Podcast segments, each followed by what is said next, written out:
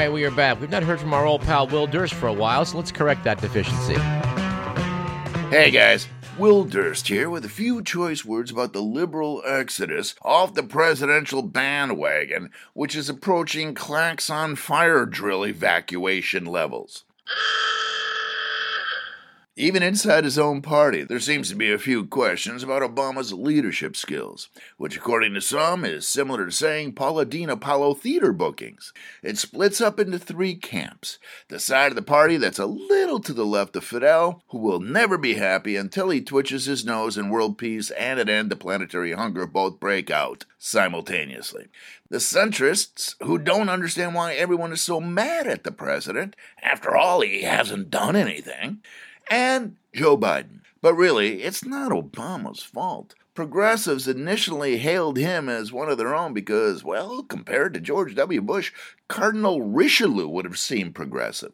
But in truth, Barack was always a middle of the road kind of a guy a facilitator who brought people together. Of course, the only way to bring the squabbling children inside today's beltway together is through the use of a wind tunnel, fire hose, and 55 gallon drum of industrial strength glue. You don't send a constitutional lawyer into the Wrangler National Rodeo Finals and expect him to come out wearing the champion bull rider trophy buckle.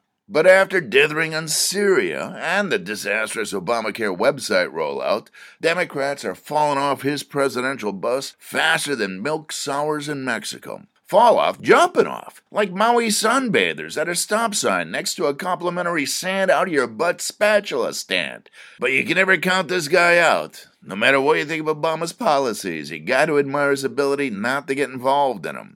He himself would tell you he's the opposite of a superhero a zero hero. Who else could make Joe Biden look presidential? And who knows, maybe that's the plan. For Radio Parallax, I'm Will Durst. You know, and if President Obama wasn't disappointing enough, let's add this to the mix. Apparently, the White House this last week rejected an appeal for clemency from National Security Agency leaker Edward Snowden. The former NSA contractor who's been granted asylum in Russia, at least until July 2014, published an open letter to American officials last week in Der Spiegel, arguing that his leaks about far reaching NSA spying had provoked a positive debate in the U.S. Speaking the truth is not a crime, he wrote. White House advisor Dan Pfeiffer said that clemency was not an option and that Snowden should return to the U.S. and face justice. Senate Intelligence Committee Chairwoman Dianne Feinstein agreed, saying that if Snowden were a true whistleblower, he would have reported privately to her committee first. right. That didn't happen, she said, and now he's done this enormous disservice to our country. Well, this correspondent has just finished James Bamford's book, The Shadow Factory, and I would say that if you want to have just the crap scared out of you, that's a pretty good read. James Bamford is someone we've been meaning to bring on this program for, I think, running on to five years now, and we have to correct that deficiency. It's an amazing book, and uh, even though it was written several years back, it's as fresh as today's headlines about uh, Edward Snowden. It's uh, it's pretty scary stuff, and I, I don't even want to go there today. Now, we've been hoping to bring you an update about Comet ISON, a candidate supposedly for being the comet of the century. But uh, so far, ISON, kind of like the San Francisco 49ers, is continuing to disappoint. Apparently, while the uh, Green Bay Packers are playing the Detroit Lions on Thanksgiving, it should make its closest pass to the sun and, sh- and should brighten up considerably in conjunction with that near death experience. But all I can say right now is don't make any book on this being the, quote, comet of the century, unquote. We can't count it out yet, but it's just not looking good. I also meant to get to a letter uh, about things astronomic sent to us a couple weeks back by Rollo, who said we're supposed to have a hybrid solar eclipse. I have no idea what that is and thought you might be able to explain it. Well, in fact, I can. Now, if I explain it so well that you can understand it, we'll accomplish something. We're always hindered a bit in this by the fact that we are on radio and have no pictures. But we talked about an annular eclipse, uh, one that took place in Redding. That was on uh, May 19th of 2012. We traveled up to see the moon almost cover the sun up.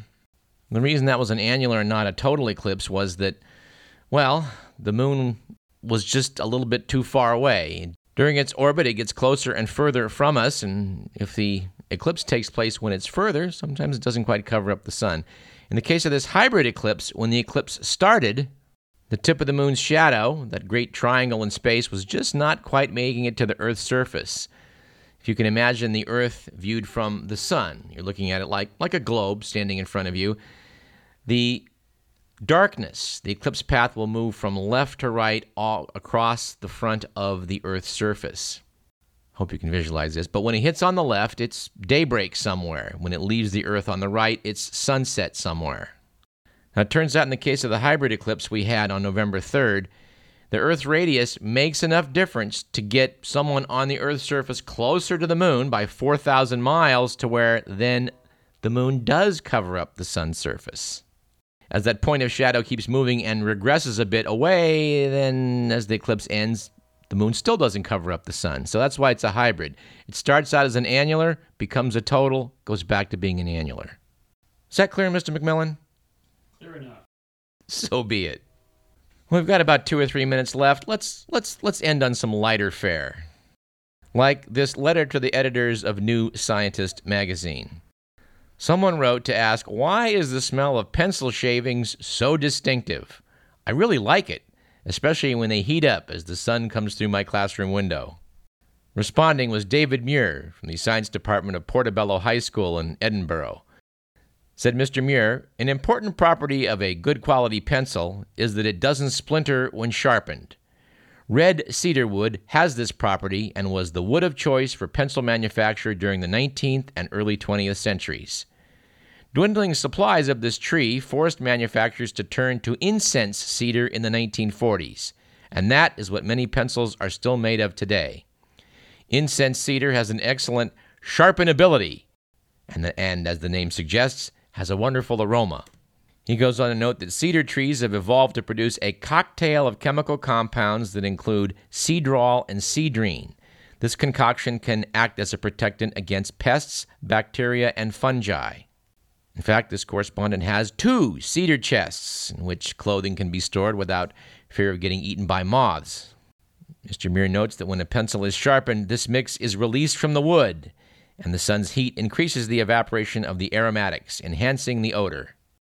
And now you know the rest of the story.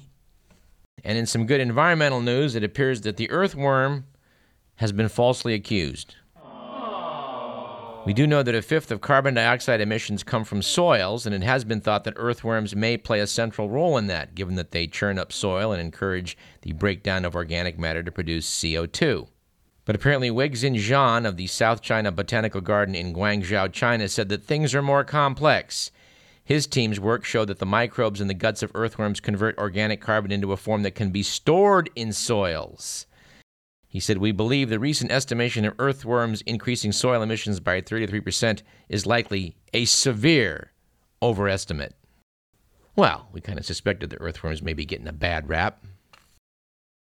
And a final item some good news from medicine, we hope.